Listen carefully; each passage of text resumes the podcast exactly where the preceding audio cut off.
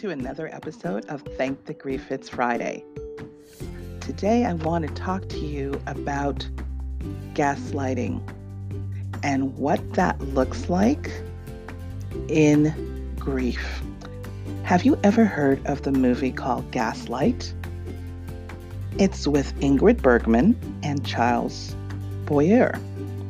It's a, one of those old movies so I'll tell you a little bit of the story of that movie. So after the death of her famous opera singing aunt, Paula, Ingrid Bergman is sent to study in Italy to become a great opera singer as well. While there, she falls in love with the charming Gregory Anton, who is Charles Boyer.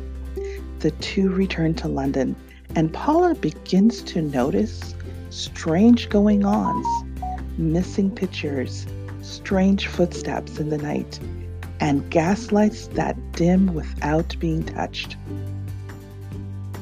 As she fights to retain her sanity, her new husband's intentions come into question.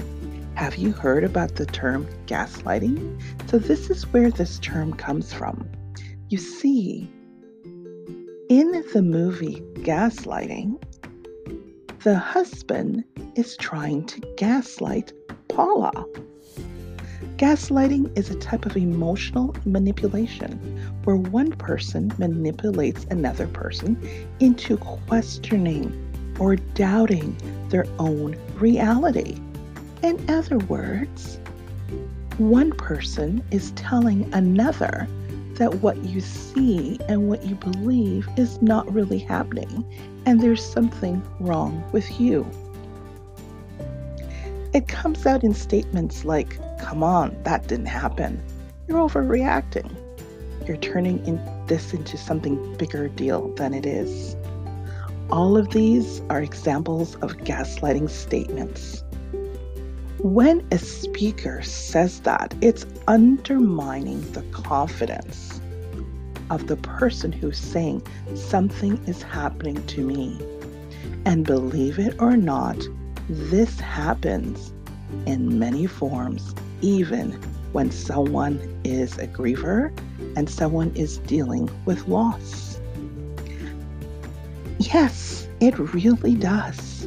Because gaslighting, and when somebody gaslights somebody, it can be an extreme from ignorance to total realization of what they're doing. In other words, sometimes they're trying to make that person question their mental health, question their experiences, because this type of emotional manipulation is really about power.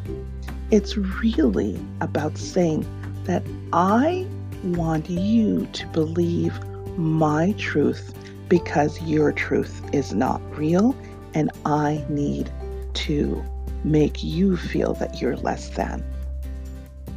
So let's talk about how this might show up when someone is in your life. And it can be in the sense of you grieving and someone not believing how you're feeling and what you're experiencing is true and valid.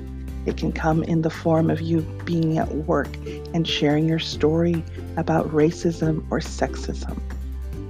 It's when people dismiss what you're saying. It didn't happen. It didn't happen that way. You start to question yourself in the moment. Did that really happen?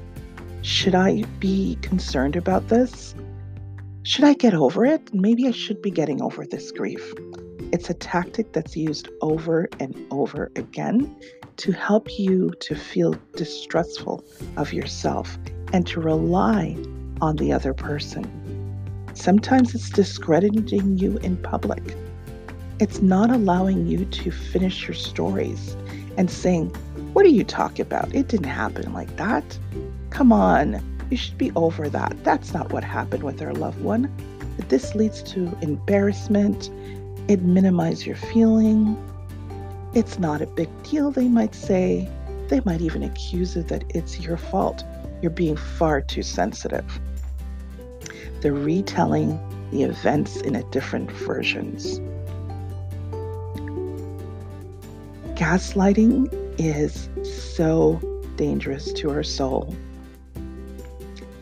It does not allow people to simply be and to feel and to experience their experience. When someone is grieving, they do not want to be fixed. They want their experience to be validated. And even if parents, child has died, both of these parents experience the grief differently. So when one parent may be saying, I feel my child around me, I feel their love, when the other parent is saying, that's not real, that's not valid, that's gaslighting. When someone at work is sharing their story, I don't feel heard, this feels racist to me, or this is something that is happening that feels sexist to me saying that's not true, you're being oversensitive. That's gaslighting. When we gaslight someone, either intentionally or unintentionally, we are really saying that their stories, their experience is less than. So I want to leave you with this. When someone shares with you their truth, your role is to listen, is to be a witness. It's not to question it and to ask for evidence. This is not a trial. This is someone's life. This is someone's experience.